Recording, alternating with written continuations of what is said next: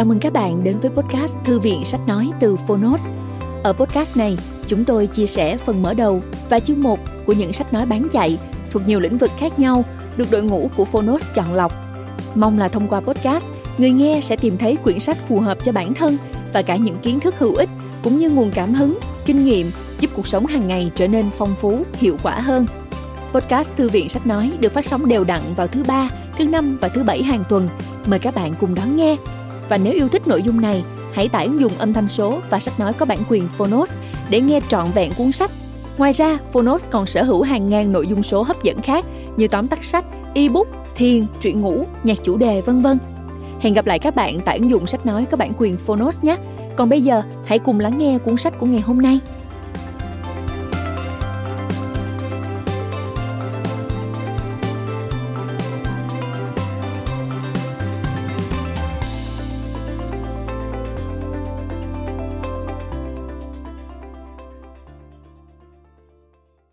Bạn đang nghe từ Phonos.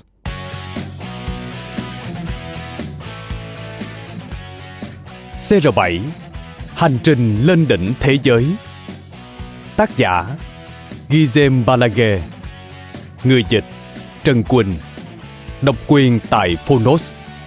Phiên bản sách nói được chuyển thể từ sách in theo hợp tác bản quyền giữa Phonos với công ty cổ phần sách TH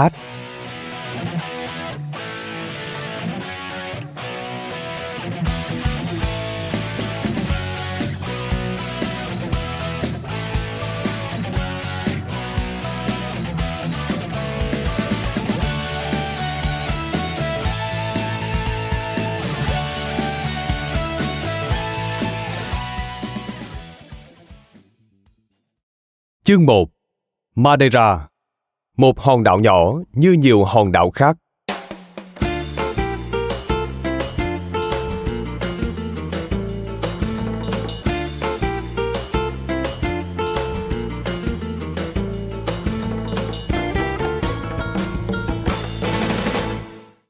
Khi sinh ra, có bốn điều mà chúng ta không có quyền lựa chọn. Đó là cha, mẹ, anh chị em và nơi được sinh ra. Và còn một điều nữa là đam mê của chúng ta. Thứ luôn tạo động lực giúp ta hướng về phía trước. Ngoài ra, tất cả đều không thực sự cần thiết. Trước khi bàn tới đam mê của một cristiano ronaldo đang ở trên đỉnh cao danh vọng, điều gì xứng đáng với những lời đầu tiên của cuốn sách này? Người mẹ, gia đình hay nơi mà anh ấy đã được sinh ra? Câu trả lời nhất định là dolores avero người mẹ vĩ đại hiện vẫn đang sống cùng và chăm chút cho cậu con trai Junior của Ronaldo như một người mẹ chăm con, chứ không phải bà nội chăm cháu. Cách đây hơn 20 năm, bà đã dằn lòng cho phép cậu con trai 12 tuổi của mình rời miền quê nghèo Madeira để theo đuổi đam mê trở thành một cầu thủ bóng đá chuyên nghiệp. Một quyết định xẻ lòng, nhưng bà chấp nhận, bởi bà tin đó là lựa chọn tốt nhất, thậm chí có thể là duy nhất hoặc cũng có thể vì bà đã từng phải trải qua điều tương tự. Người ta thường nói, trong cuộc đời, những đức tính và khiếm khuyết có thể được lặp lại từ thế hệ này qua thế hệ khác. Năm xưa, cha của bà cũng đã ra đi, mặc dù theo một cách khác. Trong chiếc vali ngày xưa ấy, không có niềm thương yêu. Thứ mà bà đã nít chặt trong vali của cậu con trai trước chuyến bay đến lisbon. Chúng ta sẽ không bao giờ hiểu được ronaldo nếu không nhìn lại cuộc đời của bà Dolores Aveiro, mẹ anh. Chúng ta hãy cùng tới Funcho, nơi Dolores và Cristiano sinh ra và lớn lên, và cũng chính từ nơi đó họ đã ra đi. Funcho là thủ phủ của đảo Madeira thuộc Bồ Đào Nha, ngoài khơi bờ biển phía tây bắc của châu Phi. Hòn đảo vốn xanh tươi nhưng lại điều hiu, thưa thớt bởi sự ra đi của lớp lớp cư dân nơi đây. Trong quá khứ, Madeira được tìm ra một cách tình cờ. Hãy cùng trở lại với thời điểm khởi đầu của thời đại khám phá đầu thế kỷ thứ 15.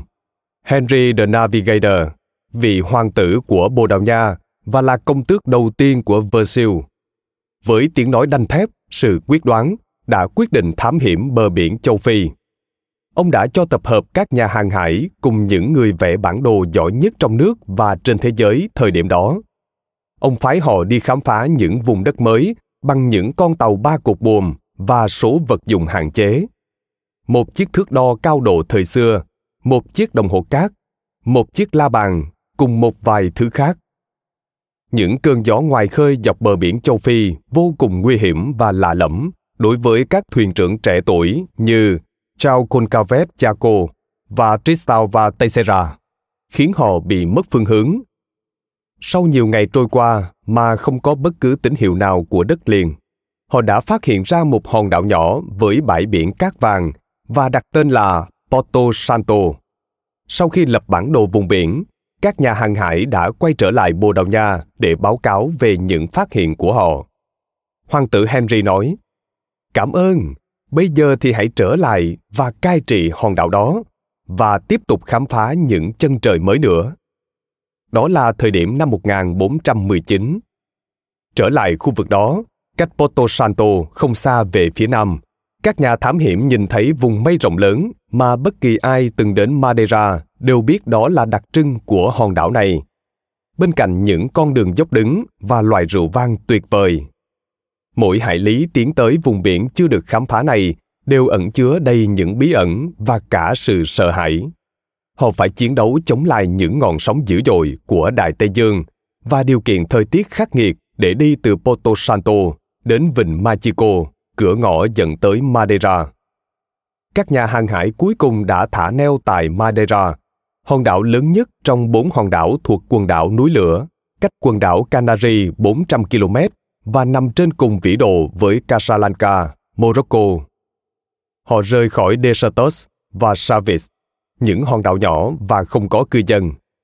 Mới đây, hai hòn đảo này đã được công nhận là di sản thế giới. Và Madeira đã được khám phá theo cách đó. Henry the Navigator đã đưa các gia đình, những người nông dân từ Algarve đến Madeira lập nghiệp. Ngày nay, có gần 270.000 cư dân đang sinh sống trên hòn đảo này. Đế chế Bồ Đào Nha chính thức tan rã vào năm 1975, nhưng Madeira vẫn là hiện thân của thời kỳ hoàng kim đó, như một người anh em họ của Bồ Đào Nha đang không ngừng đấu tranh để chấp nhận sự thật. Tôi dừng lại ở Lisbon trước chuyến đi lần đầu tiên tới Funchal. Tôi ăn tối với một vài người bạn tại Club de Zonalita, một nhà hàng nổi tiếng của thủ đô Lisbon. Khi nhắc đến Madeira, họ nói rằng những người Madeira không chỉ có chất giọng rất lạ, mà bản thân họ cũng rất lạ. Chắc cậu đã nghe nói về vụ bê bối ấu dâm mới nhất ở đó, và rằng nạn nghèo đói tràn ngập trên đảo. Đó là chế độ độc tài với nhà lãnh đạo trị vì lâu năm nhất. Đó không phải là Bồ Đào Nha. Và có phải là một khu du lịch? Dành cho những người Anh tầng lớp thấp. Một người đàn ông hăng hái kể lại cho chúng tôi những thứ khác nữa về Madeira mặc dù ông chưa một lần đặt chân đến. Sau khi hạ cánh xuống một sân bay nhỏ ở Funchal, tôi nhận ra bức tượng Jaco được đặt trước trung tâm thị trấn, ánh mắt hướng về khu dân cư. Thế hệ con cháu của các gia đình đến từ Ogavi bắt đầu cuộc sống trên hòn đảo đá núi lửa dày đặc sáu thế kỷ trước. Và cũng giống như các nhà thám hiểm trước đây, chúng tôi được chào đón bằng những đám mây là là mặt đất, tưởng chừng có thể dễ dàng chạm tới gợi nhớ đến bức tranh của John Constable. Đó là một ngày tháng năm, thời điểm những giải đấu khép lại. Tôi đến Madeira với mục đích nghỉ ngơi, đồng thời liên lạc với những người có liên quan đến nhân vật chính trong cuốn sách mới của tôi. Tôi thuê một khách sạn tốt và một chiếc xe, nhưng lại không rõ động cơ cần phải khỏe đến mức nào để có thể thoải mái băng qua những con đường dốc lên đến hơn 30 độ. Tôi đến Funchal để tìm kiếm những nguồn thông tin đầu tiên, tôi đã phỏng vấn một số nhà báo địa phương nổi tiếng, người đã vẽ nên bức tranh đáng kinh ngạc về Ronaldo, người bị cho là tỏ ra xa cách mỗi khi trở về, người đã lãng quên Madeira và ít quan tâm đến những gì anh bỏ lại ở nơi này.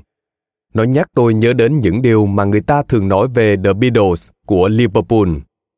Thực sự xót xa đối với những Liverpoolian khi John, Ringo George và Paul lại chẳng bao giờ cảm thấy biết ơn đối với thành phố nơi họ đã được sinh thành.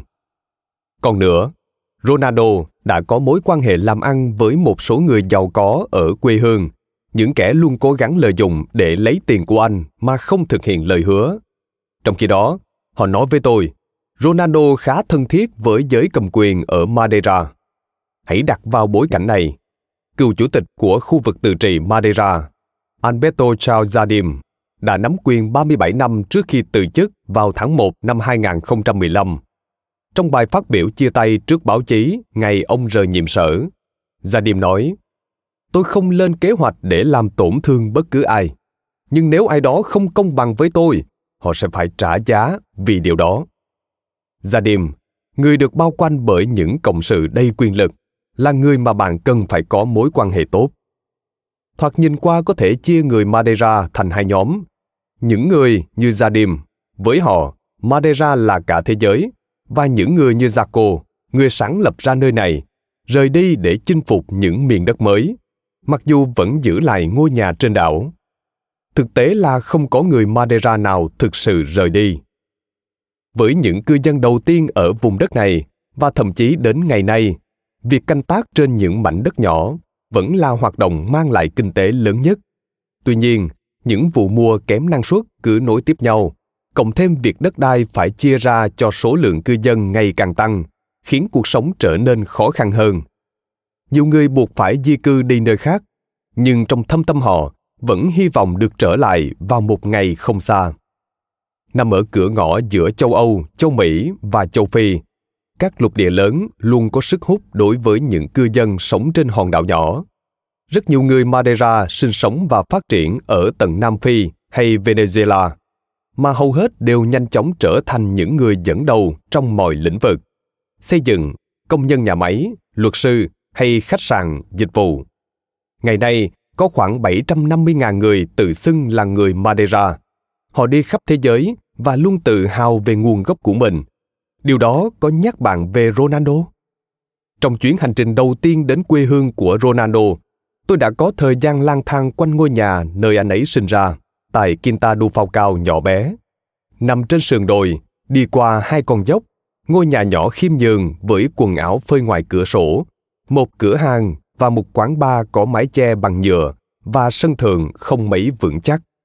Ngôi nhà của gia đình anh đã bị phá bỏ gần 10 năm trước để xây dựng nhà hội đồng. Đã có những khoản tài trợ từ Liên minh châu Âu được chuyển đến, nhưng trên thực tế, hòn đảo này như đang lên lên giữa một nền kinh tế bất bình đẳng. Chính quyền tự trị chỉ đề cập đến khoảng 2% người dân sống dưới mức nghèo khổ để bảo vệ tiềm năng du lịch nơi này, trong khi tổ chức từ thiện Unidad IPSS lại đưa ra con số là 20% tình trạng thất nghiệp phổ biến và phúc lợi xã hội thì không đến tay tất cả mọi người. Hơn 28.000 công dân phải dựa vào nguồn lương thực trợ cấp của chính quyền. Trong khi đó, những người rất giàu có chiếm 10% dân số. Thời điểm chuyển giao giữa hai thế kỷ chứng kiến sự thay đổi thú vị. Madeira đã được liên kết chặt chẽ với Vương quốc Anh từ thế kỷ thứ 17 khi nó trở thành một bến cảng hỗ trợ các thương nhân người Anh trên hành trình xuyên Đại Tây Dương. Lính Anh thậm chí đã chiếm giữ Madeira một vài giai đoạn trong chiến tranh Napoleon để ngăn chặn người Pháp xâm chiếm. Một số người đã quyết định mở cửa hàng trên đảo để bắt đầu phát triển trang trại và buôn bán rượu vang. Trong thời đại Victoria, những người phụ nữ có tên đệm kiểu Anh như Blendy và Blicock có thể dành cả buổi sáng để uống rượu vang Madeira và buổi chiều thì nhâm nhi một tách trà trong các biệt thự sang trọng của họ. Thế chiến thứ hai đã báo hiệu sự chấm dứt sức ảnh hưởng của người Anh và tầm quan trọng chiến lược của cảng. Thế hệ về sau này đã bán những ngôi nhà mà gia đình họ đã ở đó trong nhiều thế kỷ và trở về Vương quốc Anh khi chứng kiến sự khủng hoảng kinh tế. Chỉ còn khoảng 200 cư dân Anh vẫn trụ lại nhưng quan niệm rằng lối sống của người Anh đại diện cho một phong cách sống sang trọng và tốt đẹp hơn vẫn tồn tại giữa những người dân Madeira hay thậm chí là người Bồ Đào Nha nói chung. Sau ba thế kỷ dưới sự cai trị của người Anh, phong cách thuộc địa trước đây đã bị thay thế bởi một thế hệ thương gia mới.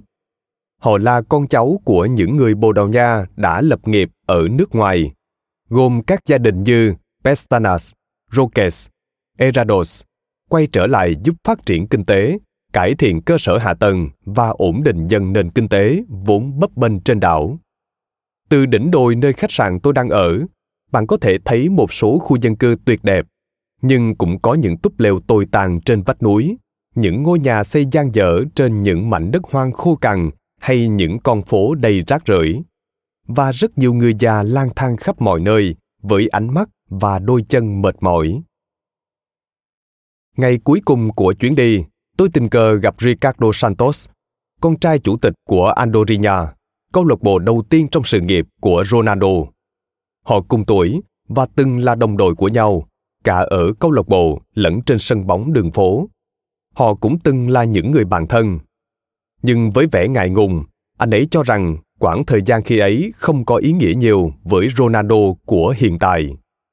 Trên đường đến sân bay, tôi đã gọi cho Fernando Egidi, một nhà xã hội học nổi tiếng sống tại Funchal. Ông ấy từ chối nói về Ronaldo. Ông ấy không phải là người duy nhất tỏ thái độ như thế.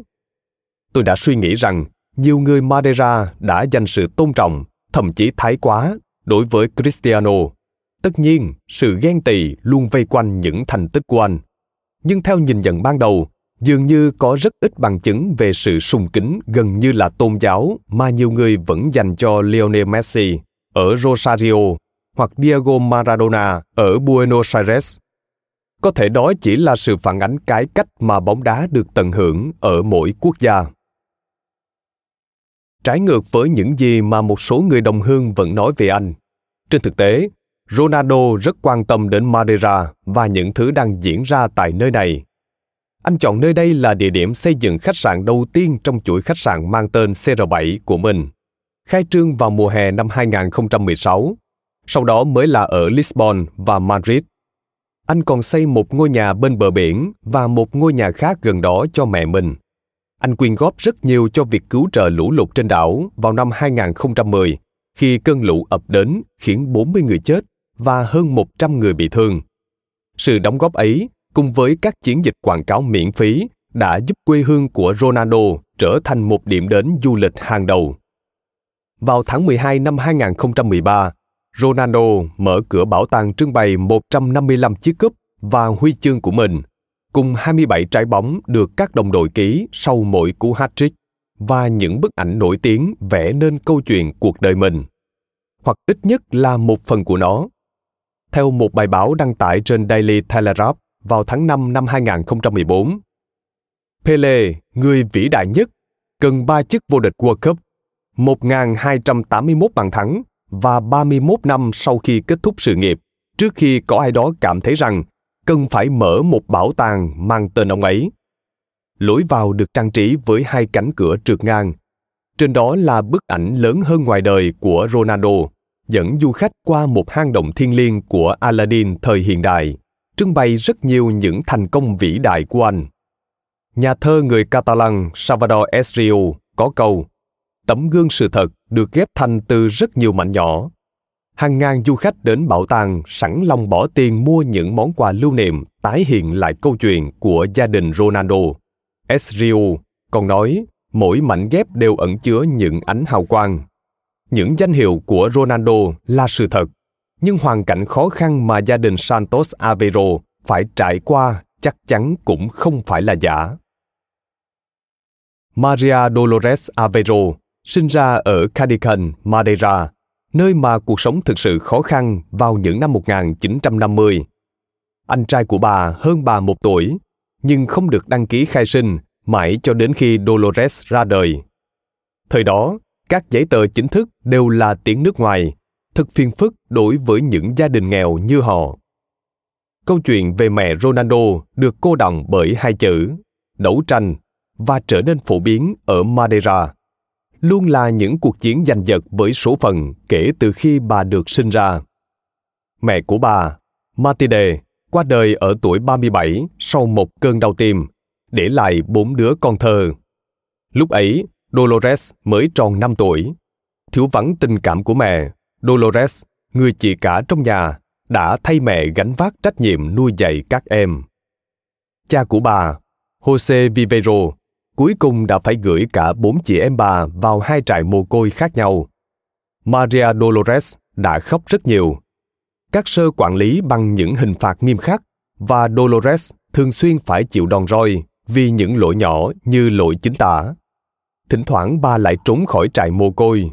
Và khi bị bắt trở lại, những hình phạt dành cho Dolores luôn rất nghiêm khắc. Cha của bà cũng không thường xuyên đến thăm. Động lực của bà là hy vọng các em vẫn ổn và họ sẽ được đoàn tụ một ngày không xa. Một ngày, Jose xuất hiện cùng với người vợ mới của ông, bà Angela. Người mẹ kế này có năm người con và đang mang thai đứa bé thứ sáu. Khi Maria Dolores lên chính, các sơ nói với Jose rằng hãy đến mang đứa trẻ đi. Và Maria được trở về nhà. Tuy nhiên, ngôi nhà đó không còn là mái ấm như xưa. Bà thường xuyên bị mẹ kế đánh đập, đến nỗi phải trốn đi. Khi bị bắt lại, họ trói Maria vào chân bàn. Những người em của bà về sau cũng phải chịu sự bạo hành tương tự. Cha của bà đã đưa bà vào bệnh viện tâm thần, nhưng bác sĩ ở đó kết luận rằng bà không có vấn đề gì. Vấn đề không nằm ở con gái của ông. Dolores bắt đầu nghĩ về cuộc sống tự lập. Ngôi nhà của Jose và Angela có đến 12 người sinh sống nhưng lại không có điện nước. Năm đứa trẻ ngủ chung trong một phòng. Dolores nghỉ học khi 13 tuổi. Trường học chỉ dành cho nam giới. Bà phải đi làm và bắt đầu với những chiếc giỏ bằng liễu gai để chuẩn bị cho vụ mùa sắp đến. Công việc bắt đầu lúc 5 giờ 30 phút sáng, 6 ngày một tuần. Khi 18 tuổi, bà gặp một người đàn ông tốt bụng.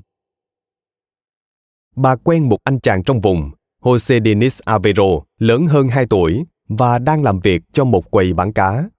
Họ tình cờ gặp nhau khi bà đi chợ hoặc trên đường về nhà. Chàng trai ấy mang lại tiếng cười, điều vô cùng hiếm hoi trong suốt tuổi thanh xuân của bà. Anh tràn đầy sức sống, khiến bà thấy hấp dẫn và được tôn trọng. Bà bắt đầu biết yêu. Khi cha của bà biết chuyện, ông cho họ ba tháng để kết hôn, với suy nghĩ rằng cả nhà sẽ bớt đi một miệng ăn. Hai người kết hôn và chuyển đến sống tại nhà của cha mẹ Dennis, nơi mà cả bốn người trong nhà cùng ngủ trong một căn phòng chật hẹp, với tấm rèm ngăn đôi. Thời gian như ngừng trôi và sự yên tĩnh mà Dolores trải nghiệm lần đầu tiên mang đến cho bà cảm giác mãn nguyện. Họ không có kế hoạch trong chuyện sinh con và họ cũng không sử dụng bất kỳ biện pháp tránh thai nào cả. Emma, đứa bé đầu tiên, ra đời sau một năm kết hôn. Dolores mang bầu lần thứ hai gần như ngay sau đó, khi đang hồi phục sức khỏe sau kỳ sinh nở. Niềm vui ngắn chẳng tay gan, Dennis được gọi đi lính. Angola, Guinea-Bissau và Mozambique, tất cả các thuộc địa của Bồ Đào Nha lúc đó, đều đang đấu tranh giành độc lập, trong khi Bồ Đào Nha cố gắng giữ lại đế chế và lợi ích kinh tế của mình. Hugo, đứa bé thứ hai, được sinh ra khi Dennis vẫn đang ở châu Phi. Nhưng phần nào đó trong con người Dennis đã chết ở nơi chiến tuyến. Ông trở về nhà cha mẹ ở Santo Antonio 10 tháng sau với một bộ dạng nhợt nhạt.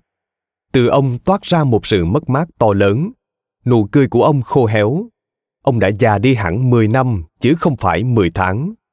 Sự hồn nhiên và tươi sáng đã lùi tắt trên mảnh đất châu Phi khô cằn và giờ đây chỉ còn lại nỗi ám ảnh với ký ức chiến tranh như vô số người khác.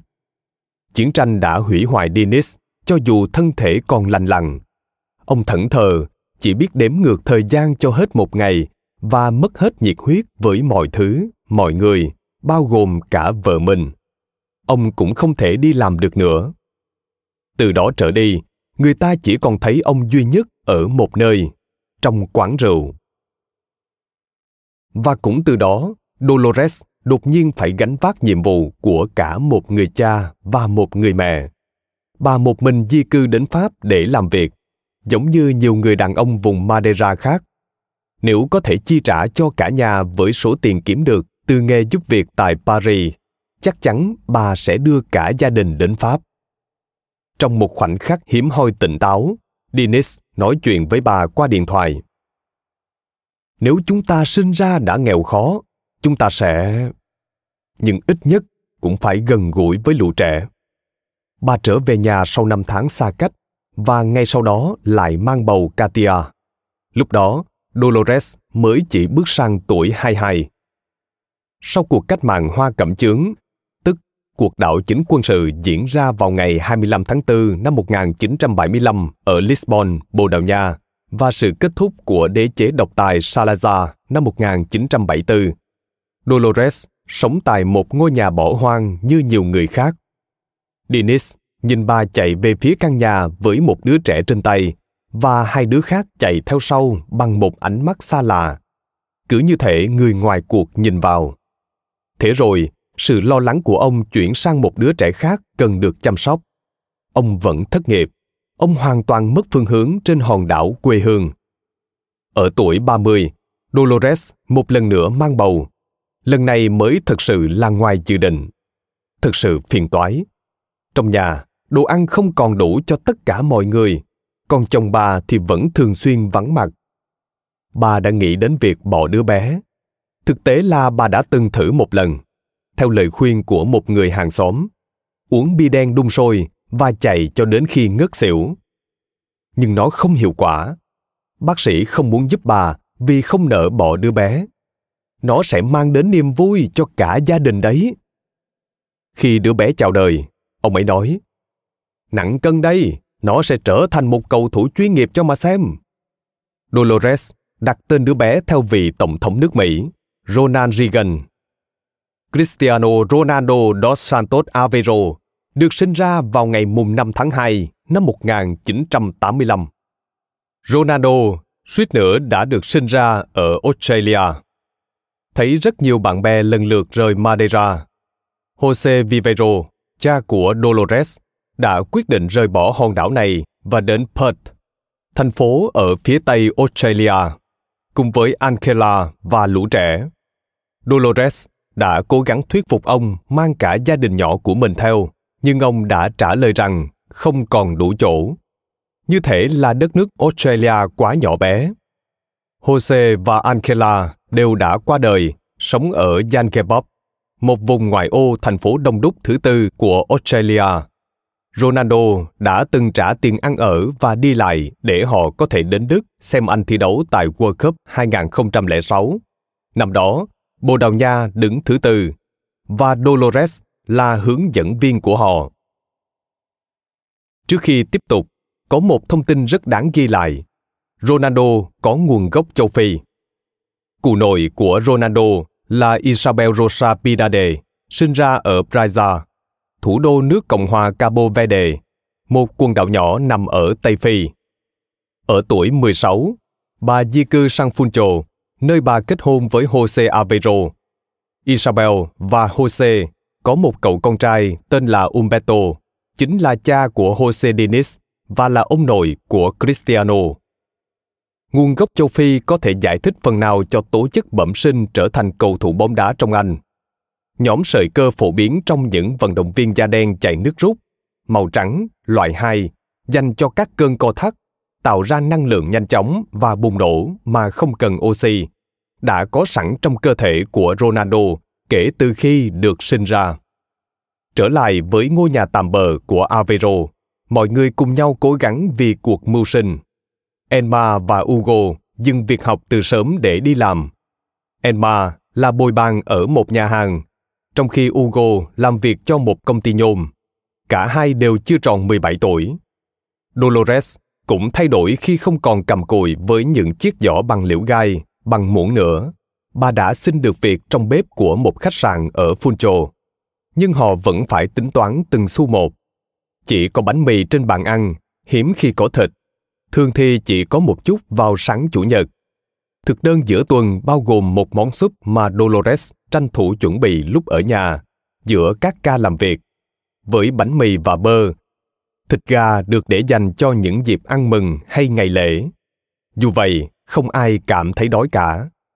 Họ chẳng bao giờ mua quần áo, thay vào đó, họ khiêm tốn nhận sự giúp đỡ từ các gia đình khác.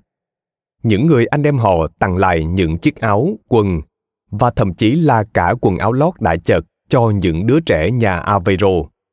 Sau đó, cả gia đình được chuyển về Quinta do Falcao, một ngôi làng nhỏ gần nghĩa trang San Antonio, nơi xây dựng nhà ở xã hội cho những cư dân nghèo vốn trước đây phải sống trong láng trại vùng này cách xa so với những điểm đến quen thuộc của khách du lịch.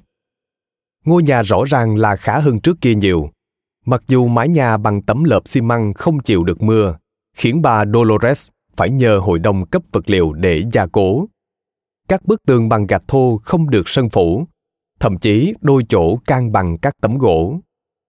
Chúng tôi có ba phòng, một cho tôi và chị gái, một dành cho Ronaldo và Hugo, và phòng còn lại là của bố mẹ tôi. Katia chia sẻ trong cuộc phỏng vấn trên sóng truyền hình. Ngôi nhà đơn giản, nhưng tôi nhớ rằng nó rất thoải mái và chúng tôi đã rất hạnh phúc khi ở đó. Tại ngôi làng nghèo ấy, nơi chỉ có rượu và ma túy, trẻ em sống và chơi ở trên đường gần như suốt cả ngày. Mặc dù vậy, không ai cảm thấy có vấn đề với nó cả, bởi tất cả mọi người đều ở trong cùng một hoàn cảnh như nhau. Ngôi nhà đó đến nay đã không còn. Mỗi khi về thăm nơi đây, tôi luôn nổi da gà và muốn quay ngược thời gian để sống lại một ngày năm ấy. Tôi biết điều đó là không thể, nhưng tôi vẫn nhớ mọi thứ mà chúng tôi đã cùng nhau trải qua ở đó. Ngôn từ không thể diễn tả hết được. Ngôi nhà của gia đình Ronaldo bị phá bỏ năm 2008, mặc cho sự nổi tiếng của anh. Không ai có bất cứ động thái nào để giữ lại ngôi nhà cho hậu thế. Giờ đây, nó đã là một bãi đất trống phủ đầy cỏ dài. Tại Quinta do Falcao, các chú bác của Ronaldo hiện vẫn đang sinh sống trong những tòa nhà cao tầng, cùng với con của họ, những đứa trẻ đã từng chơi đùa với anh trên phố. Filomena Aveiro, bà nội của Ronaldo, cũng sống ở đây cho đến những ngày cuối đời. Mọi người đi ra và đi vào ngôi nhà mà không cần gõ cửa, bởi lẽ không ai khóa cửa. Ronaldo được sinh ra và lớn lên ở một môi trường như thế, và đó là cách mà anh vẫn sống. Những ngôi nhà của anh tại Manchester và Madrid luôn là chốn nghỉ chân cho bạn bè và gia đình, và cánh cửa luôn luôn rộng mở. Có một bức ảnh rất thú vị khi chụp lại khoảnh khắc Ronaldo ở tuổi 16 khoác trên mình chiếc áo của Sporting Lisbon trong chuyến đi về Madeira. Anh đến Quinta Phao Cao và muốn được ghé thăm ngôi nhà gắn liền với thời thơ ấu. Thoáng cau mày nhưng rạng rỡ niềm tự hào. Một người con nữa của Madeira đã ra đi và tạo dựng tên tuổi của mình, bỏ lại bóng tối ở sau lưng. Đó là bức ảnh trong lần đầu tiên trở về nhà. Ở Quinta Phao Cao, không có nơi nào thích hợp để đá bóng mà không làm phiền đến người khác. Không có công viên, thậm chí không có một bãi đất trống. Maritimo, một trong những câu lạc bộ có tầm ảnh hưởng nhất trên đảo, nằm cách đó 10 phút đi bộ. Nếu không muốn đi một vài dặm, không còn cách nào khác, lũ trẻ phải chơi bóng trên những con đường dốc và gồ ghề. Trong lễ rửa tội của Ronaldo, cha anh đã đến muộn nửa tiếng. Dennis chơi bóng đá từ nhỏ và trở thành người phụ trách trang phục tại Andorinha, một câu lạc bộ tí hon ở địa phương. Ông đã có ý mời đội trưởng Fernando Bajo Sousa trở thành cha đỡ đầu của Ronaldo, vì tin rằng Sousa sẽ là một hình mẫu lý tưởng cho con trai mình. Sousa là một người đội trưởng mẫu mực và cũng nhờ vào sự thành công mà dư giả về tiền bạc. Buổi lễ diễn ra lúc 6 giờ, nhưng Andorinha lại có trận đấu lúc 4 giờ, nghĩa là chắc chắn họ không thể tham gia buổi lễ đúng giờ. Nhưng Dennis không thay đổi kế hoạch mà vẫn đến thi đấu. Các linh mục đã phải hết sức kiên nhẫn chờ đợi. Họ đã đặt tên và làm lễ cho tất cả các đứa bé khác, chỉ còn lại mình Cristiano và người cha thì vẫn vắng mặt. Nếu mọi người xung quanh đều tham gia vào bóng đá, nếu hình mẫu của bạn là một cầu thủ bóng đá, và nếu cha bạn đến muộn trong lễ rửa tội của bạn chỉ vì một trận đấu, thì việc bạn trở thành một cầu thủ bóng đá là điều hoàn toàn dễ hiểu. Trong bộ phim tài liệu, series 9, Vive Aki kể về Cristiano Ronaldo có một phân cảnh. Cristiano nói, Tôi đã đạt đến đỉnh của thế giới. Bây giờ tôi muốn bất tử. Sau đó, anh ấy chuyển sang nói giọng trẻ con, nghiêng về phía màn hình đang hiển thị một bức ảnh hộ chiếu của mình khi còn trẻ. Ti ti ti ti ti ti, Cristiano Ronaldo. Anh ấy ra vẻ như muốn vuốt ve cậu bé trong hình, rồi anh quay đi và cười, cười rất nhiều. Ronaldo nói, đó là tôi, lúc ba tháng tuổi. Nhìn này, hãy nhìn thằng bé này, thật ngộ nghĩnh, với một chiếc vòng vàng trên cổ tay. Sau đó, anh tạo một tư thế hài hước. Rõ ràng là anh ấy đang cười chính mình, nhưng không ý thức việc đang nhìn thấy chính mình. Trong khi đó, chị gái Katia của anh ôm lấy cậu con trai. Ronaldo hỏi, thằng bé trông giống em không? Khuôn hình một lần nữa tập trung vào bức ảnh của Cristiano hồi bé với đôi mắt to, sáng ngời. Anh không nhìn vào camera, mà nhìn vào người đang nói chuyện với anh. Cristiano Ronaldo nói, nó sẽ là một cầu thủ bóng đá như cậu nó. Đứa bé bắt đầu khóc và Cristiano động viên chị gái. Cậu cũng từng thế, cháu đừng lo. Năm xưa, Katia thường đưa Cristiano đến trường và đợi anh để cùng về. Cô cũng thường giúp em làm bài tập về nhà. Vì bà Maria Dolores không có thời gian chăm lo mọi thứ, nên Katia đã nhanh chóng học cách để dạy dỗ đứa em trai. Nhưng nó thì không chú ý gì đến tôi cả. Cô cười. Tôi lúc nào cũng phải nổi cáu lên. Mẹ tôi dặn. Katia, đừng để Cristiano đi đá bóng trước khi nó làm xong bài tập nhé. Nhà chúng tôi có một cửa trước và một cửa sau. Tôi nhắc Ronaldo. Ở nhà chúng tôi gọi nó là Ronaldo, chứ không phải là Cristiano. Rằng, Ronaldo, làm bài tập đi nhé. Nó đáp cọc lốc một câu, ok. Nhưng khi tôi gọi, thì nó đã đi mất rồi. Vì thế mà mẹ luôn cáu với tôi mỗi khi đi làm về. Mẹ Ronaldo nói, nó tuy là một đứa nghịch ngợm, nhưng đôi khi cũng biết nghe lời. Nếu bạn thu hút được sự chú ý của nó, nó sẽ rất tập trung vào những gì bạn nói. Thằng bé rất biết cư xử. Chị Grasa, một giáo viên tiểu học tại trường Sao Joao ở Funchal, nhớ lại. Cậu ấy tích cực tham gia các hoạt động ngoại khóa cuối kỳ như kịch, khiêu vũ, ca hát. Cristiano thích được làm nhân vật chính, nhưng cậu ấy có vẻ khá lười, thường quên làm bài tập về nhà. Cristiano nói đùa. Tôi vẫn nhớ rằng chị ấy thường kéo tay và đánh vào tay tôi. Tôi là một đứa trẻ ngoan vì tôi được mẹ, cha và các anh chị quản thúc. Tôi thấy mình cũng chăm chỉ, tốt bụng. Tôi nghĩ thế. Dennis, người cha.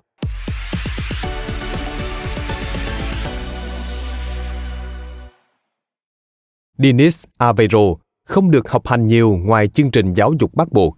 Vì vậy, sau khi trở về từ quân ngũ, ông chỉ có thể kiếm sống bằng các công việc chân tay. Ngoài nghề bán cá, ông cũng từng là thợ xẻ đá và thợ làm vườn cho hội đồng địa phương. Nhưng khoảng thời gian thất nghiệp nhiều hơn đi làm. Vì vậy, khi có cơ hội làm việc ở bộ phận phục vụ trang phục tại Andorinha, ông lập tức nhận lời. Câu lạc bộ nhận được khoản tài trợ từ hội đồng và bây giờ họ có một sân nhân tạo. Nhưng trong những ngày đầu họ phải tập luyện trên các sân bóng thuê hoặc tại các trung tâm thể thao. Cuối cùng, họ được giao cho một khoảng đất lớn để xây một quán bar và một nhà kho. Công việc của Dennis là thu gom thiết bị, trông coi bóng, đồ đạc cho huấn luyện viên, chuẩn bị trang phục, vệ sinh toilet và cắt cỏ. Tầm quan trọng của bóng đá dần tăng lên trong gia đình ông và việc tham dự các trận đấu của Andorinha đã trở nên thường xuyên hơn, đặc biệt là những trận đấu của đội trẻ khi Hugo Aveiro cũng là thành viên của đội. Mọi người đều nhận xét Jose Diniz là một người tốt. Ông ấy dễ gần, điềm đạm và có giọng nói trầm khàn và thường dành một khoản tiền riêng để uống rượu. Nhiều người khác, trong đó một số là cựu lính chiến, cũng vậy. Họ chim đắm trong nghèo đói, chán nản, bị mắc kẹt bởi nỗi thất vọng và phiền muộn. Ở Madeira, người ta uống rượu từ sáng và không có dấu hiệu dừng lại. Họ nói đó là thứ mang tính văn hóa, giống như ở Vương quốc Anh hay các nước Bắc Âu. Đồ uống ở đây là một loại rượu mạnh trộn với mật ong và chanh, chanh leo hoặc bất kỳ loại trái cây nào khác và được hâm nóng. Người dân uống chúng để cảm thấy phấn chấn. Chỉ cần hai cốc và bạn sẽ cảm thấy ổn hơn. Vì thế mà người ta hay uống, và tất nhiên vì nó cũng rẻ nữa. Adnano, hướng dẫn viên của tôi trong chuyến đi tới Madeira, kể rằng lần đầu tiên cha anh cho uống rượu là khi mới lên bốn. Ở quán bar không có nước trái cây. Cha anh đã đưa một cốc rượu pha với nước ấm để khiến anh im lặng, không làm ảnh hưởng đến mọi người. Anh đã không từ chối và uống nó mỗi khi được cha đưa cho. Dennis không thuộc loại say xỉn thích gây sự chú ý hoặc đôi co với người khác.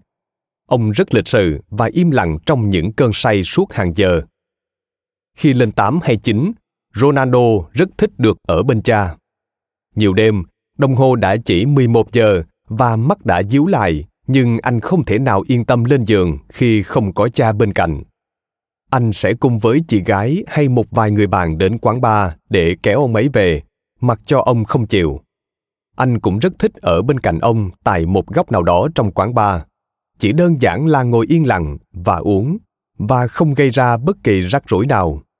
Khi ông chịu về nhà, cũng là lúc mà ông cần đến bờ vai của cậu con trai. Ông đã quá say rồi. Ở độ tuổi còn rất trẻ, Ronaldo dần dần phải gánh vác vai trò của người cha trong gia đình, thứ mà cha của anh bỏ bê vì những cơn say. Tôi chỉ muốn con trai tôi được hạnh phúc và thành công. Đó là câu nói mà anh đã nghe thấy ở quán bar. Tôi muốn sống ở thế giới của tôi và thế giới của nó do nó quyết định.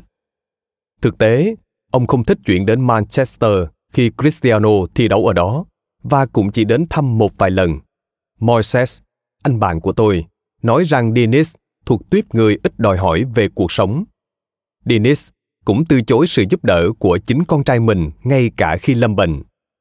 Ronaldo đề nghị trả tiền điều trị tại các phòng khám cao cấp nhất ở Anh, nhưng mãi đến cuối đời, ông mới đồng ý để làm hài lòng cậu con trai.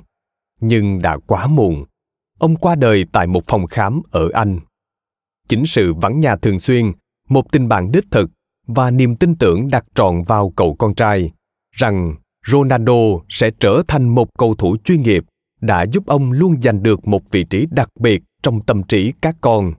Tại ngôi nhà của Cristiano ở Manchester, có một vài bức ảnh của Jose Dinis Aveiro và C, con trai của Katia, được coi là sự thu nhỏ của Jose, như một sự tưởng nhớ đến người đã khuất.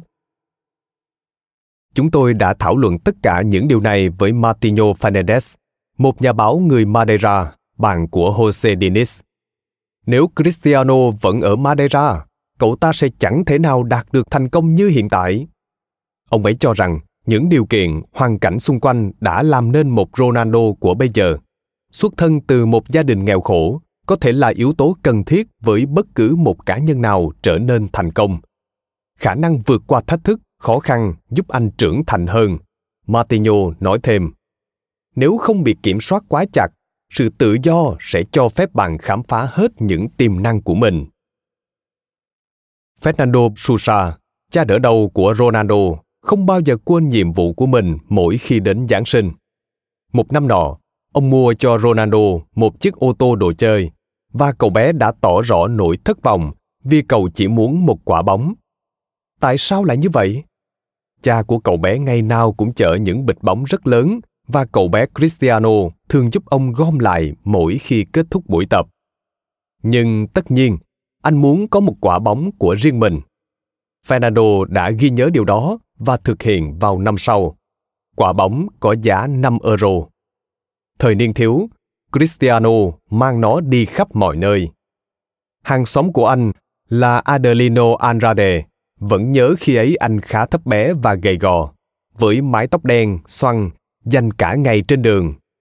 Thằng bé làm hàng loạt các kỹ thuật với trái bóng, trái bóng gần như bị dính lấy chân nó. Tôi thấy Ronaldo tân cái nắp chai nhựa nhiều lần và sau đó là cái chai mà không để chúng chạm xuống sàn. Câu chuyện với trái bóng bắt đầu từ đó. Ronaldo nhớ lại. Khi còn nhỏ, tôi thường xem những người lớn tuổi hơn mình thực hiện các kỹ thuật với trái bóng và tôi cũng bắt đầu làm theo. Nó dần trở thành một sở thích, chơi với trái bóng, thực hiện các kỹ thuật mới ngay trên phố, ngay cả khi khởi động hay tập luyện. Ông ấy nói đó mới thực sự là Cristiano Ronaldo. Anh làm như vậy không phải để thể hiện, mặc dù không phải lúc nào cũng như vậy. Trái bóng gần như là một người bạn với anh trong mọi chuyến đi. Anh cũng thường đến lớp với một quả bóng kẹp dưới cánh tay. Mặc dù có lần cô giáo phải nhắc nhở anh rằng trái bóng sẽ không thể cho anh bữa ăn và sẽ chẳng đưa anh đến đâu trong cuộc sống.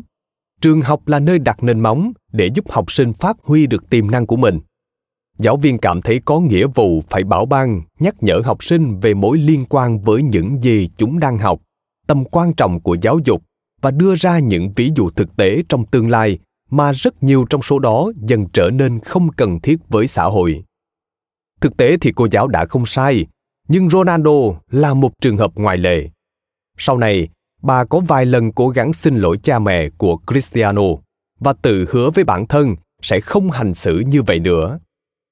Cậu bé Ronaldo, 12 tuổi, có nghĩ về những điều đó hay không khi đang ngồi trên chuyến bay đến Lisbon lần đầu tiên? Chúng đã trở thành động lực mãnh liệt. Trận đấu đường phố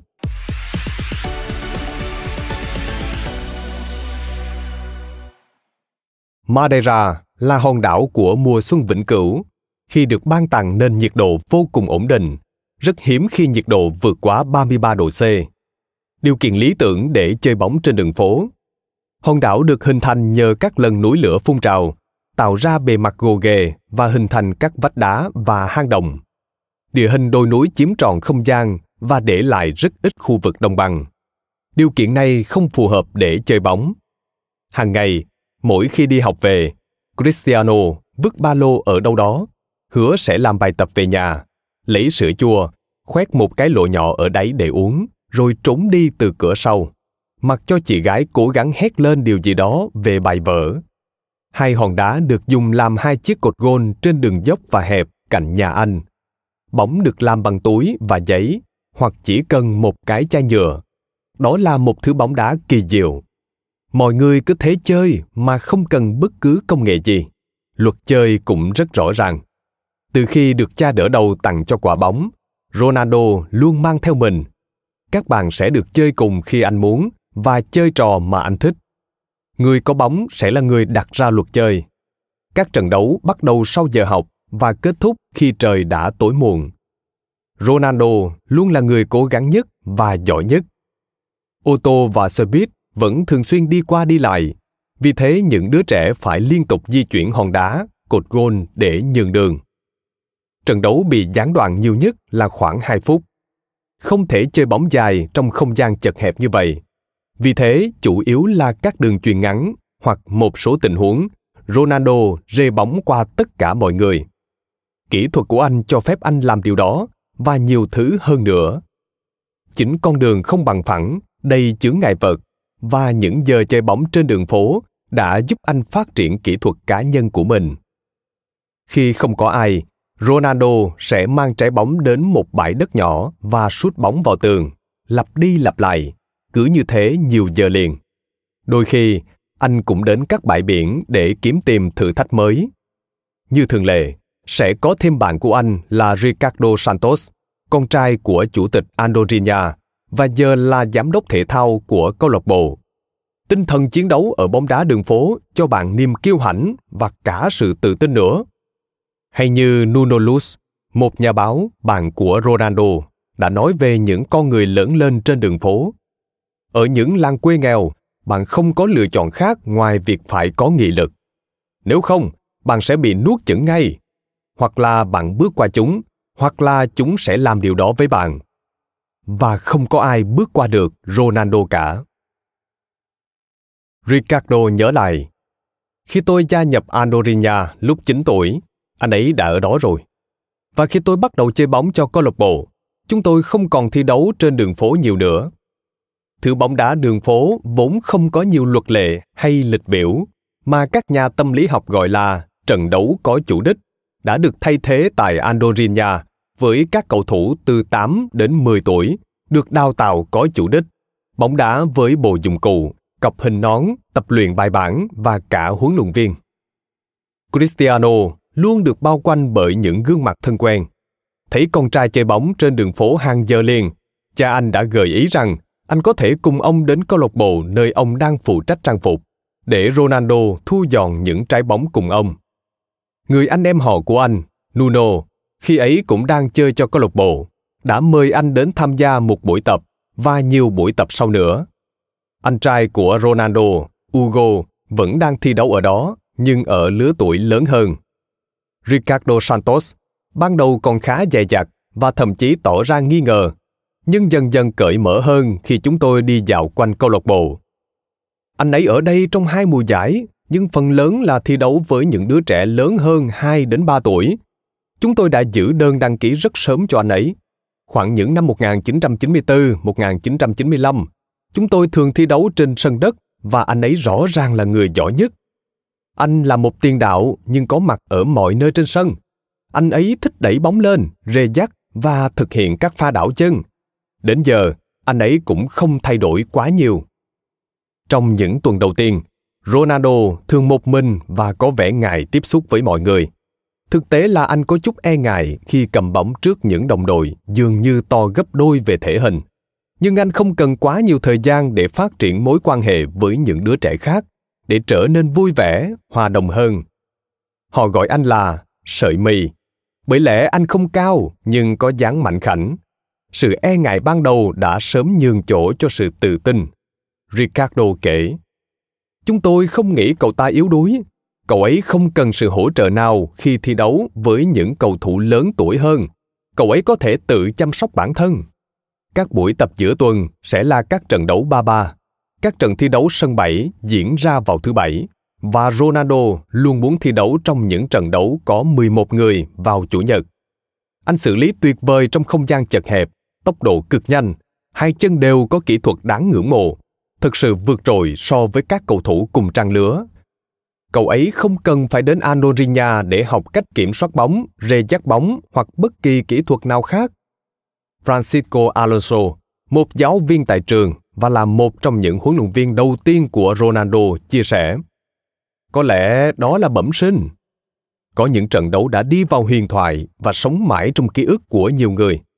Một lần khi Andorinha đang dẫn trước 3-0 Cristiano ngã xuống sau một pha va chạm và phải rời sân với chấn thương ở vùng đầu. Kết thúc trận đấu, cả đội nhận thất bại 4-3. Anh thực sự quan trọng với cả đội. Một lần khác, Ronaldo bật khóc trong phòng thay đồ khi cả đội bị dẫn 0-2 sau hiệp 1.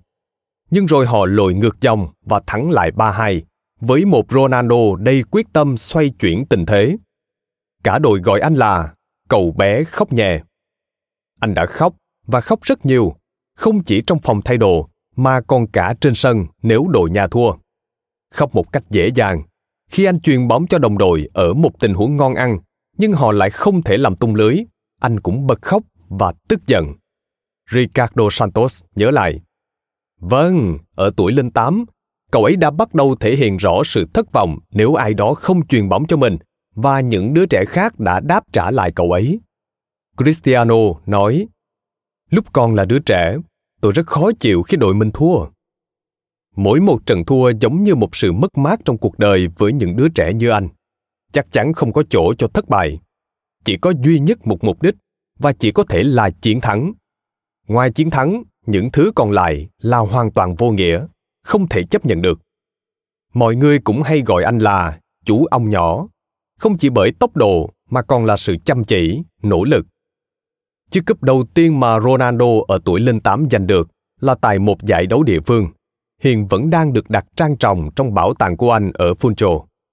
Trong khi chúng tôi đang trò chuyện, một người đàn ông bụng phề bắt đầu khều rác và chuẩn bị gom vào thùng rác.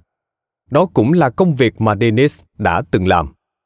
Ông trò chuyện với mọi người và cuối cùng ngồi xuống, uống vài cốc bia với những vị khách tại quán Ricardo hỏi mượn một quả bóng để tôi có thể chụp một bức ảnh. Sau đó, anh ấy còn cho tôi xem một bức ảnh của Ronaldo với toàn đội. Người cha đứng cạnh bên, cao lớn và đầy tự hào. Nhiều năm sau, Ronaldo mời Ricardo và bố của anh đến Manchester thăm nhà anh ấy và xem một trận đấu của Manchester United.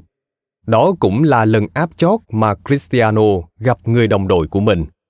Lần gần đây nhất họ gặp nhau là khi tham dự lễ khánh thành bảo tàng của Ronaldo tại Funchal. Cho dù họ không trao đổi quá nhiều, ngoài trừ những câu hỏi thăm đơn giản như Cuộc sống dạo này ổn không? Ricardo thừa nhận. Bây giờ tôi cảm thấy hơi ngại khi nói chuyện với anh ấy. Andorinha muốn Cristiano trở thành biểu tượng của học viện, nhưng ngôi sao nhỏ tuổi ấy đã không đồng ý. Lý do là giám đốc câu lạc bộ từng có những nhận xét tiêu cực dành cho mẹ của anh. Trong một buổi phỏng vấn của tờ báo địa phương Abola, kể từ đó, Ronaldo dần xa cách với câu lạc bộ đầu tiên mà anh khoác áo. Thể dục là môn yêu thích của cậu ấy, rất dễ thấy. Cậu ấy luôn được chọn tham gia các hoạt động đòi hỏi sự phối hợp tối đa và điều đó giúp cậu ấy giỏi cả tennis, bơi và bóng bàn.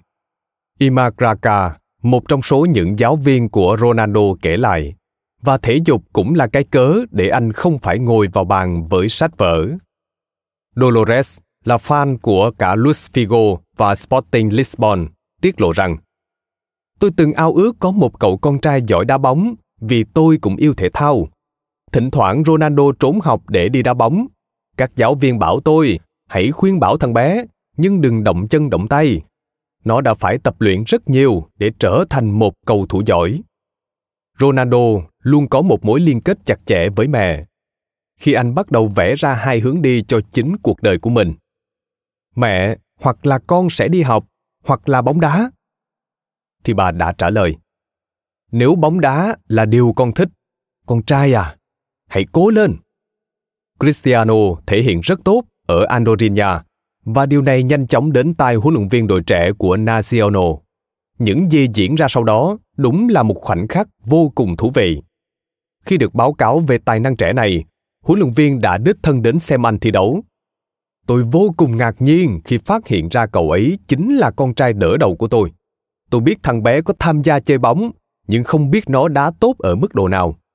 Con đường rộng mở ngay phía trước thằng bé cha đỡ đầu của anh, Fernando Bajo Sousa, khẳng định ông là một nhân vật quan trọng trong những bước khởi đầu và quyết định lớn của Cristiano. Mùa hè năm 1995, Cristiano ở tuổi lên 10 đã được chuyển đến CD Nacional. Nhưng tại sao lại là Nacional? Chứ không phải là Maritimo, một câu lạc bộ lớn khác trên đảo, có tiếng tăm hơn trong việc giúp các cầu thủ trẻ trưởng thành và là một trong số 5 hoặc 6 câu lạc bộ lớn nhất của Bồ Đào Nha. Năm 1994-1995, họ đã bất ngờ lọt đến trận chung kết và quan trọng hơn lại ở ngay cạnh Andorinha. Maritimo dường như hấp dẫn hơn với Ronaldo và cả Diniz. Vị trí gần hơn và dường như hoàn toàn phù hợp với bước tiến tiếp theo của cậu bé Ronaldo. Tuy nhiên, đòi hỏi về tài chính của Andorinha đã khiến cho chủ tịch của Maritimo, người không đánh giá cao giá trị của Ronaldo vào thời điểm đó, đã phá vỡ các cuộc đàm phán. Nhận thấy Maritimo đã bỏ cuộc, cha đỡ đầu của Cristiano bắt đầu nói chuyện với Nacional và họ đã thực hiện các bước cần thiết để hoàn thành vụ chuyển nhượng. Hai bộ dụng cụ tập luyện và 20 trái bóng là cái giá mà câu lạc bộ mới của anh chi ra. Cũng vì thế mà câu chuyện được kể đi kể lại nhiều lần nhưng có một điều chưa kể trong câu chuyện này đó là những cậu bé tự hào khoác lên mình màu áo của maritimo, vẫn chưa từng thua đối thủ lớn nhất của họ là nacional thực tế là bernardo rosa, người phụ trách tuyển trạch tại học viện maritimo, lẽ ra đã có thể thay đổi vận mệnh của ronaldo và thậm chí là lịch sử bóng đá. Nhưng bernardino đã đến muộn trong cuộc họp.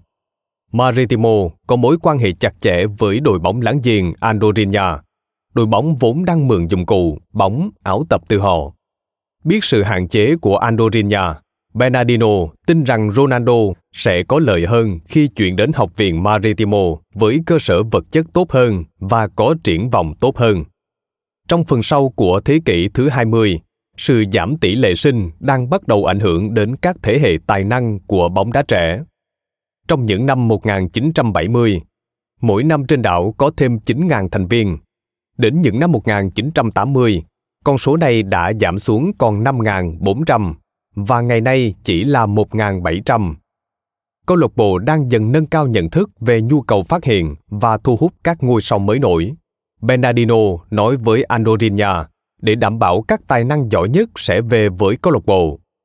Maritimo luôn đồng ý với mọi điều khoản được Nacional đưa ra.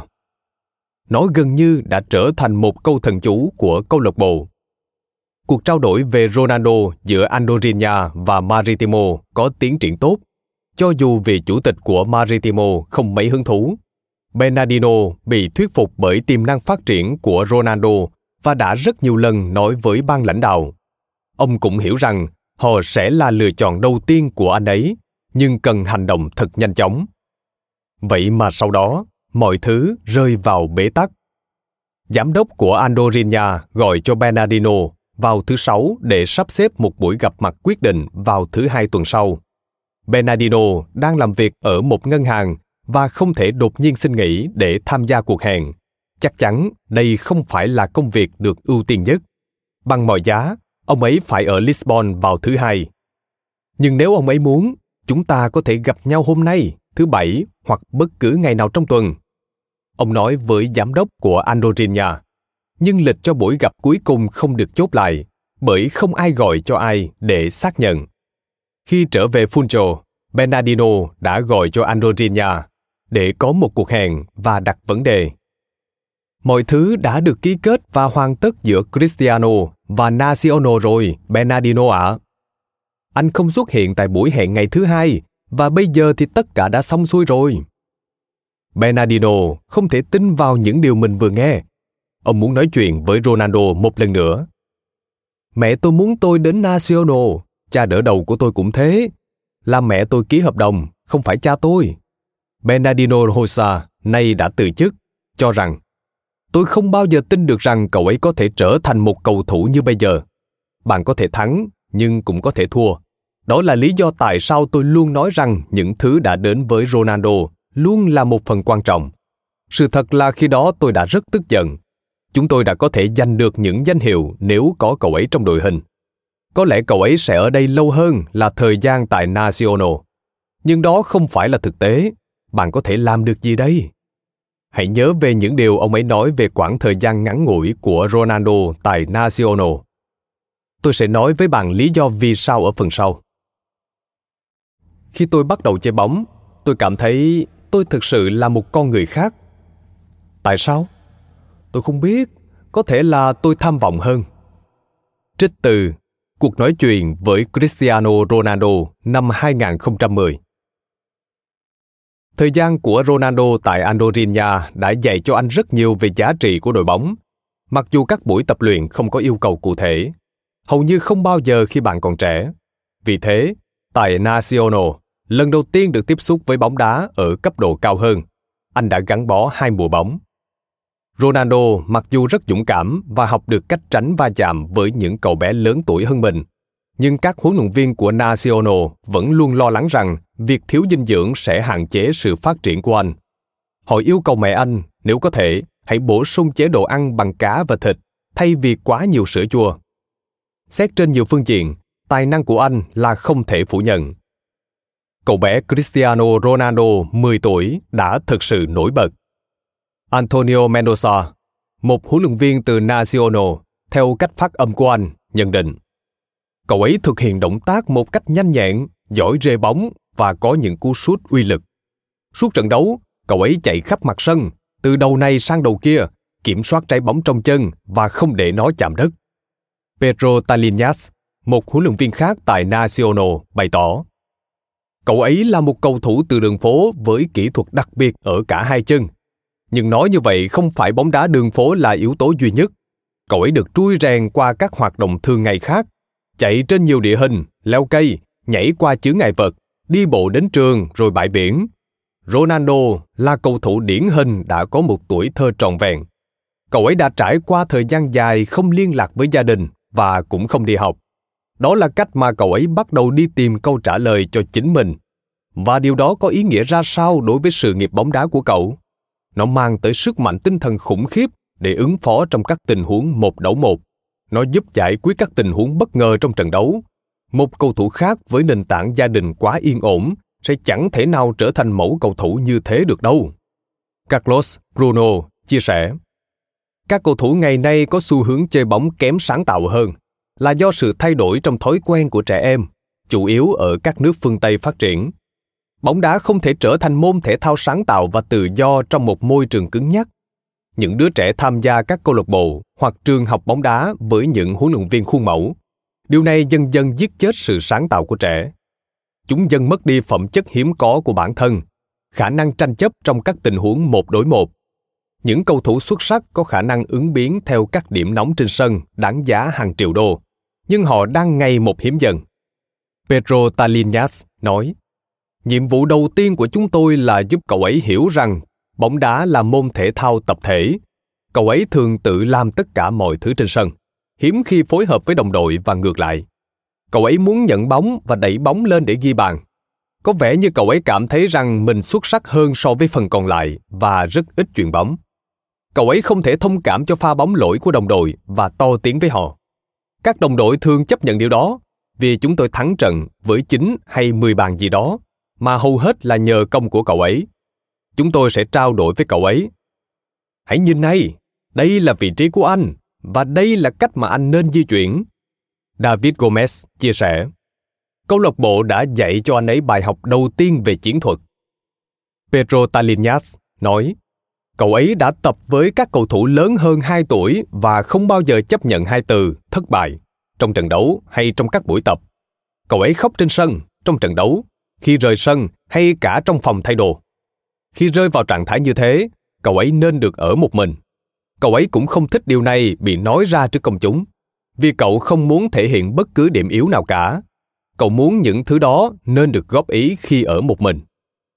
David Gomez chia sẻ, Đối với một đứa trẻ xuất thân từ một gia đình yên ổn, chúng thường dành nhiều thời gian ở nhà, hiếm khi bỏ học và chỉ có khoảng một tiếng rưỡi đến hai tiếng tập luyện mỗi ngày. Nhưng Ronaldo là một trường hợp khác. Anh dành từ 10 đến 12 tiếng để tập luyện cùng với trái bóng mỗi ngày. Pedro Talinas nói, Chúng tôi tập luyện 3 buổi một tuần và vào thứ bảy sẽ thi đấu trên sân nhỏ hơn, trên đường băng hoặc sân bê tông. Trong 3 tháng đầu tiên là những trận 7 đấu 7, sau đó là các trận đấu 11 người. Chúng tôi luyện tập với đội hình 5 người mỗi bên, không có phòng tập gym, vì câu lạc bộ thời đó không có điều kiện Thực tế, không có câu lạc bộ nào tại Madeira có phòng tập gym cả. Ronaldo có từng nói rằng anh ấy sẽ là người giỏi nhất chưa? Pedro Talinas nói, Với tôi thì chưa. Cậu ấy nói rằng muốn trở thành một cầu thủ chuyên nghiệp, nhưng không phải là giỏi nhất. Có ai nghĩ rằng anh ấy có thể trở thành cầu thủ xuất sắc nhất trên thế giới không? Pedro Talinas chia sẻ, Đã có một vài huấn luyện viên nói thế. Tôi có nói với họ rằng hãy nói với tôi về cầu thủ xuất sắc nhất trong 10 năm tới. Tôi sẽ đi tìm kiếm người đó. Anh có thường xuyên nhìn thấy anh ấy với cha của mình? Pedro Talinas trả lời. Thường thì Ronaldo sẽ đến tập một mình và cha cậu ấy sẽ đến xem các trận đấu. Ông ấy không can thiệp vào bất cứ điều gì cả, cũng không nói gì với con trai mình hay các huấn luyện viên. Những thứ mà các huấn luyện viên đang làm là rất tốt với cậu ấy rồi. Ronaldo bị cảm cúm ngay trước trận đấu quyết định tại giải bóng U13 trong vùng. Anh ấy van nài bà Dolores để được ra sân thi đấu dù bà muốn cậu con trai bé bỏng của mình nằm yên cho đến khi khỏi bệnh. Mẹ, con muốn thi đấu. Nếu mà mệt quá, con sẽ xin thay ra. Con hứa đấy. Cuối cùng, bà cũng phải đồng ý để cậu ra sân. Tôi không thể ngăn nó lại được. Và anh đã ra sân thi đấu ngày hôm đó. Cristiano nhớ lại Hôm đó tôi không hề thấy đau đớn hay mệt mỏi. Điều tôi nhớ nhất là tôi đã ghi bàn và chúng tôi là nhà vô địch. Chúng tôi xứng đáng với điều đó. Đây là thành công đầu tiên của cả đội. Chủ tịch mới của câu lạc bộ, ông Rui Alves, đã trao cho Ronaldo chiếc cúp ngay tại Estadio dos Pajeros, sân nhà của Nacional. Tin đồn về cầu thủ 10 tuổi xuất sắc nhất vùng Madeira đang chơi cho Nacional nhanh chóng bay xa và Sporting Lisbon đã nghe được điều đó. Tài năng của Ronaldo dường như đã vượt quá tầm với một hòn đảo nhỏ hẻo lánh như Madeira, dù chỉ mới 12 tuổi. Và điều gì phải đến cũng đã đến. Mặc dù ông Joao Market de Fades, tổng thư ký kiêm chủ tịch hội cổ động viên của Sporting tại Madeira, chưa từng xem Ronaldo thi đấu, nhưng Fernando Sousa, cha đỡ đầu của anh, đã nói với ông về tài năng hiếm có này tôi có thể đến văn phòng với thằng bé được không? Susa hỏi Chao Ao. Lúc đó đang là mùa lễ hội tại Madeira. Tuy không mấy lý tưởng, nhưng cuộc gặp mặt đã diễn ra nhanh chóng. Người cha đỡ đầu một lần nữa là nhân tố quan trọng cho những bước tiến trong sự nghiệp của anh. Susa nói với Joao, thằng bé rất giỏi đấy, tại sao chúng ta không đưa nó đến Sporting? Market de Fides không phải là một huấn luyện viên, nên ông không hứa hẹn hay cam kết bất cứ điều gì cả. Điều vốn thường xảy ra trong bóng đá. Vì thế, ông gọi cho Aurelio Ferreira, người phụ trách chuyển nhượng tại Sporting, người đã mang đến những tài năng một thời như Futri, Figo, Simao, Quaresma, Nani và Moutinho. Anh Aurelio, tôi đã gặp một cậu bé. Cha đỡ đầu của cậu ấy nói rằng cậu ấy chơi bóng rất hay. Tôi thì không biết nhiều về bóng đá. Bây giờ tôi nên làm gì nhỉ? Joao Market de Fades hiếm khi giới thiệu các cầu thủ. Nhưng Aurelio còn đang nghi ngại liệu có cần thiết phải nỗ lực đối với một cậu nhóc đã bước sang tuổi 12 và đến từ một nơi rất xa hay không. Ngày nay, câu lạc bộ thiết lập các bộ phận tuyển trạch để đảm bảo phát triển các tài năng nhí từ khi lên 6 ở Funcho và đưa về đất liền tập luyện. Nhưng lúc bấy giờ thì chưa có chuyện đó. Aurelio đã giúp Joao. Ông đề xuất đưa cậu bé đến trong vòng một tuần. Họ sẽ đánh giá và sẽ báo kết quả sau. Khi đó, Nacional đang nợ Sporting 25.000 euro với bản hợp đồng của Franco, người đã ký hợp đồng với đội bóng vùng Madeira, nhưng đã chia tay do không thể đáp ứng được kỳ vọng. Họ đang phải vật lộn để trả nợ, và phương án khả dĩ chính là thương vụ của Ronaldo. Nhưng Ronaldo chỉ đáng giá 25.000 euro thôi sao? Vào thời điểm đó, 25.000 euro là một số tiền rất lớn. Trên thực tế, khoản tiền lớn như vậy chưa bao giờ được chi ra cho một đứa trẻ. Aurelio đã bị thuyết phục trả khoản phí này để giới thiệu Ronaldo đến ban lãnh đạo. Sau khi nhận được sự đồng ý từ cả Sporting và Nacional, Joao đã sắp xếp cho Ronaldo đến Lisbon, chuyến đi đầu tiên của anh ra khỏi Madeira. Giá vé được giảm dành cho trẻ em dưới 12 tuổi. Cha đỡ đầu đưa anh đến sân bay. Anh bay một mình khi kể lại câu chuyện đó, Ronaldo nói rằng anh đi cùng với mẹ. Aurelio thì nhớ rằng cha đỡ đầu đi cùng anh. Nhưng thực tế là không có ai đi cùng với cậu bé Ronaldo lúc bấy giờ. Đối với một đứa trẻ 12 tuổi, thật khó để hiểu hết được sự phức tạp trong mỗi quyết định khi trách nhiệm gần như bằng không. Nhưng Cristiano từng thừa nhận với cha đỡ đầu rằng anh rất lo lắng và không sao ngủ được trong đêm trước chuyến bay đầu tiên trong đời. Như thể anh hiểu rằng mọi thứ sẽ thay đổi ngay khi anh bước chân lên chiếc máy bay đó. Anh lên đường với một tấm thẻ tên treo trên cổ và một cái ba lô chứa một vài bộ quần áo. Aurelio và Mariolino, vị giám đốc khác của Sporting đã ra đón anh tại sân bay.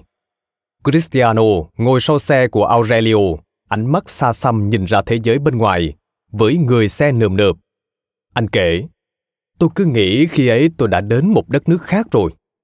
Có lẽ ý anh là một hành tinh khác. Ronaldo tin rằng anh có thể vượt qua mọi khó khăn, thách thức, cho dù thi đấu với ai đi chăng nữa. Tôi thực sự tự tin và cảm thấy thoải mái. Tôi biết họ thích và muốn giữ tôi lại. Ronaldo đã qua đêm tại khu nhà cạnh sân vận động cũ Jose Alvalade và các cậu bé trên 14 tuổi của câu lạc bộ cùng ở đó những người sắp tới sẽ chạm trán với anh. Buổi tập sáng, dù đã lên kế hoạch từ trước, bị hủy và anh được đi cùng Aurelio để theo dõi trận đấu giữa lứa U19 của Sporting với Manchester United. Cristiano háo hức nhìn các cầu thủ khởi động. Dù không được phép của Aurelio, anh vẫn cởi bỏ bộ đồ tập để tham gia cùng với họ. Một bức hình đã chứng minh điều đó. Khoảnh khắc cuối cùng cũng đã đến. Buổi xem dò diễn ra trên sân bóng Sporting da Torres hiện không còn nữa. Sân bóng mà các đội trẻ của Sporting vẫn hay tập luyện. Hôm đó đúng vào ngày cưới của Aurelio, nên ông không thể chứng kiến những pha chạm bóng đầu tiên của Ronaldo với các đồng đội. Anh ấy khởi động trong màu áo của Sporting. Anh thực hiện những cú nhảy, những pha bước tốc và những bài căng cơ. Khi trái bóng hướng đến chân anh lần đầu tiên, tôi sẵn sàng để kiểm soát nó, và trái bóng đã nằm gọn dưới chân tôi. Anh đã giữ được sự bình tĩnh, hoặc ít nhất là cố tỏ ra như thế. Về sau, cha đỡ đầu của anh thừa nhận. Thằng bé có nói với tôi rằng lúc đó nó đã rất căng thẳng. Tôi tự nhủ, mình sẽ làm được.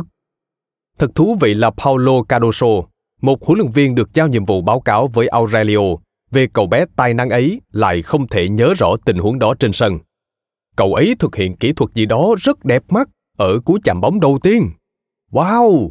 Tôi quay sang nhìn người đồng nghiệp Osvaldo Silva. Chúng tôi cùng có một câu hỏi trong đầu và không hiểu nổi chuyện gì xảy ra. Cái gì thế này? Anh ấy lại nhận bóng và cứ như vậy. Các huấn luyện viên phát hiện ra tôi là một cầu thủ khác biệt. Ronaldo thừa nhận. Đúng vậy, cậu ấy thật khác biệt. Paulo Cardoso nói. Cậu ấy có điều gì đó thật đặc biệt, một tài năng lớn. Đồng đội cũng bắt đầu để ý đến anh. Sau buổi tập, các cầu thủ khác băn khoăn. Sao cậu ta có thể làm những thứ đó ở tuổi mới 12? Ronaldo mỉm cười khi nhớ lại. Các cậu bé 13-14 tuổi lập tức sáng lại gần anh sau buổi tập vì ngưỡng mộ. Cardoso và Silva viết trong báo cáo của mình. Một cầu thủ với tài năng xuất chúng và kỹ thuật tốt, khả năng kiểm soát bóng khi đang di chuyển cũng như tại chỗ đều đáng kinh ngạc. Cực nhanh nhẹn trong các bước chạy cự ly ngắn và dài. Kỹ năng đi bóng rất đa dạng, chơi tốt cả hai chân, mạnh dạn và táo bạo. Ở ngày thứ hai, Aurelio đến sân, tận mắt chứng kiến anh tập luyện để xem có đúng như những gì viết trong báo cáo hay không. Nếu đúng, anh sẽ được thi đấu trong một trận đấu của U14 trên một sân đấu lớn hơn, nằm cạnh sân Alvalade cũ. Và thật dễ dàng để nhận ra mọi người đang trầm trồ về điều gì. Nhưng Aurelio muốn nhiều hơn thế. Ông cần biết anh ấy đang nghĩ gì. Hôm nay ở tuổi 66, với 46 năm kinh nghiệm đánh giá các tài năng trẻ, tôi vẫn luôn nghi ngại về các cầu thủ. Người đứng đầu học viện Sporting chia sẻ, Thứ duy nhất tôi có thể chắc chắn cho đến bây giờ là tôi luôn nghi ngờ. Nếu không cố gắng hiểu các cầu thủ từ bên trong, bạn sẽ không thể đánh giá được họ. Thậm chí nếu không có cách nào để tìm ra những thứ mà bạn cần phải biết về họ, sức mạnh tinh thần, khả năng vượt qua khó khăn hay cách họ giải quyết với việc phải xa gia đình và những thứ xung quanh. Trong ngày thứ hai, thực sự cậu ấy đã trở thành thủ lĩnh của đội dù cho cậu ấy đang thi đấu cùng với các cầu thủ top đầu của học viện. Họ lớn tuổi hơn, nhưng tất cả đều xếp sau và vui vẻ nghe theo sự dẫn dắt của cậu ấy. Có vẻ như đứa nào cũng muốn đến để kể cho tôi nghe rằng cậu bé ấy chơi tốt đến thế nào. Mỗi khi một cầu thủ mới đến đây tập luyện, tôi luôn đề cập đến vị trí đội trưởng của toàn đội. Chính các cầu thủ mới có thể nói cho tôi những điều mà các huấn luyện viên không thể nhìn ra và có một tình huống giúp ông hiểu Ronaldo là người như thế nào, không chỉ ở khả năng đi bóng, một khoảnh khắc quyết định. Cậu ấy sắp sửa nhận bóng từ một quả ném biên, trong tư thế bị kèm rất chặt. Theo cách mà Di Stefano vẫn hay nói, cậu ấy có thể cảm nhận hơi thở của đối thủ vây quanh. Ronaldo ít hơn các hậu vệ đối phương một tuổi. Cậu ấy quay sang và nói, Này, mấy nhóc, bình tĩnh đi chứ. Cậu ấy gọi họ là nhóc tôi bật dậy và đi nộp báo cáo của mình ngay lập tức. Chúng tôi nhất định phải ký hợp đồng với cậu bé này. Anh tiếp tục luyện tập thêm hai ngày, nhưng khi ấy, quyết định cuối cùng đã được đưa ra. Aurelio gọi điện cho Market de Fides và hồ hởi thông báo. Thằng bé tuyệt vời quá! Tuy nhiên, vẫn còn vài thủ tục nữa.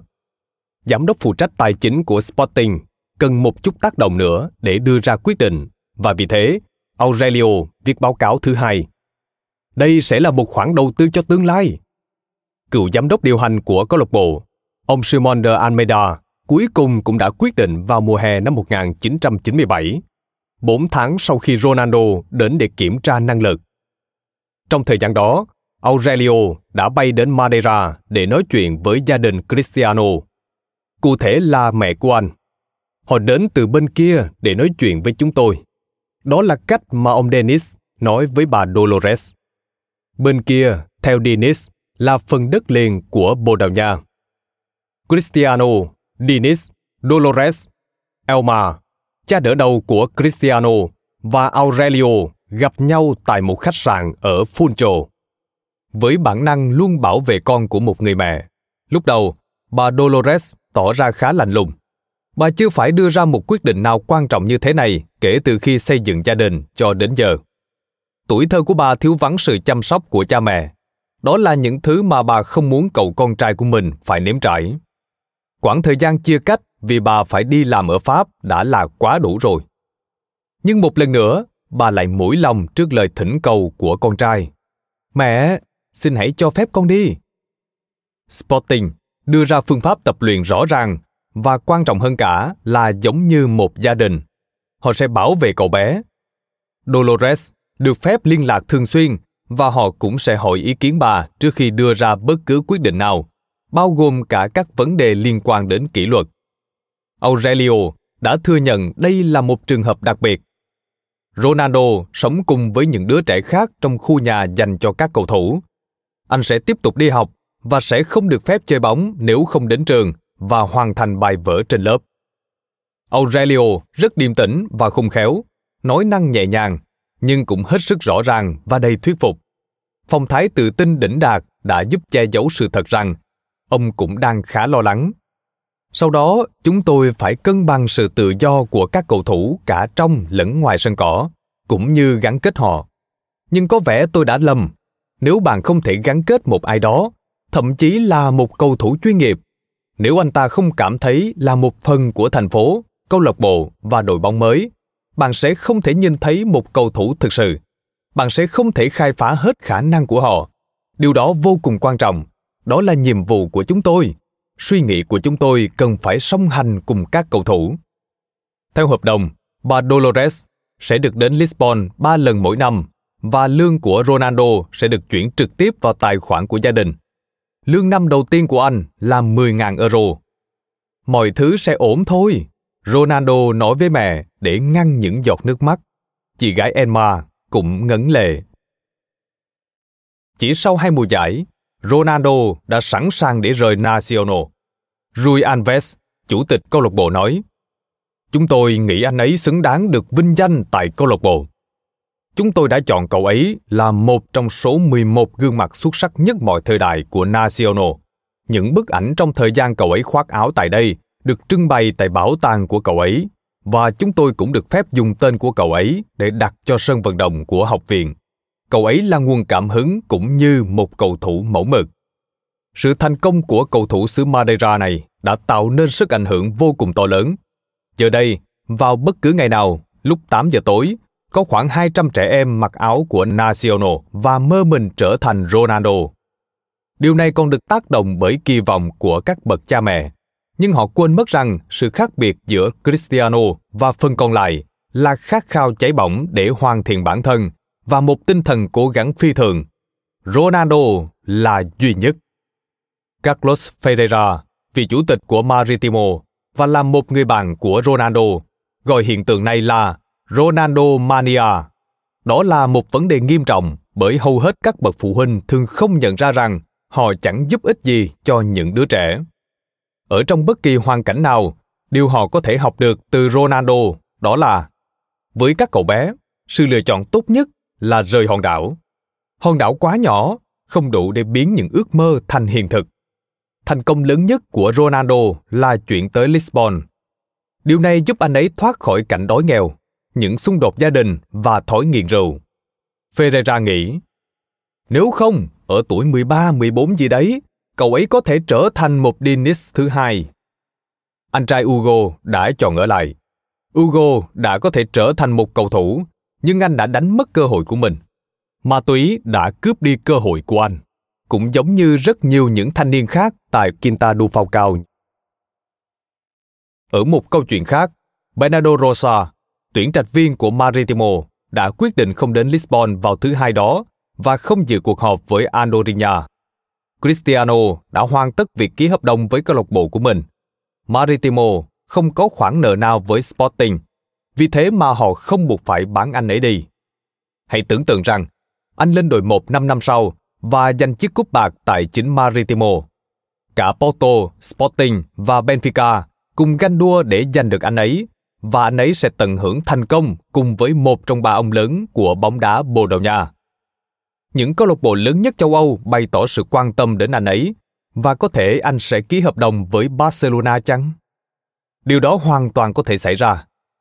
Thay vào đó, việc ở lại Madeira lâu hơn nữa có thể khiến anh ấy mắc kẹt tại nơi này và có nguy cơ trở thành một tài năng sớm nở tối tàn, bị kim hãm tại hòn đảo nhỏ bé này và dần biến mất khi không còn được thế giới bên ngoài chú ý nữa. Pedro Pinto hỏi, khi nhìn lại bức hình này của mẹ, anh nghĩ về điều gì? Cristiano Ronaldo trả lời, mẹ là người quan trọng nhất trong cuộc đời tôi. Người đã cho tôi mọi thứ, sự dạy dỗ và tất cả những cơ hội mà tôi có trong cuộc đời này. Bà luôn bên tôi và ở mọi khoảnh khắc của cuộc sống, vui có, buồn có. Bà chưa bao giờ đóng sập cánh cửa hy vọng. Bà luôn cho tôi cơ hội để theo đuổi giấc mơ. Trích từ bài phỏng vấn trên CNN với Pedro Pinto năm 2012. Trong buổi sinh nhật lần thứ 29 của Cristiano vào tháng 2 năm 2014, Dolores đã trả lời một câu hỏi về người con trai trên Real Madrid TV. Bà cảm nhận như thế nào về anh ấy với vai trò là người đàn ông trong gia đình? Ban đầu, bà nghẹn ngào xúc động không nói nên lời.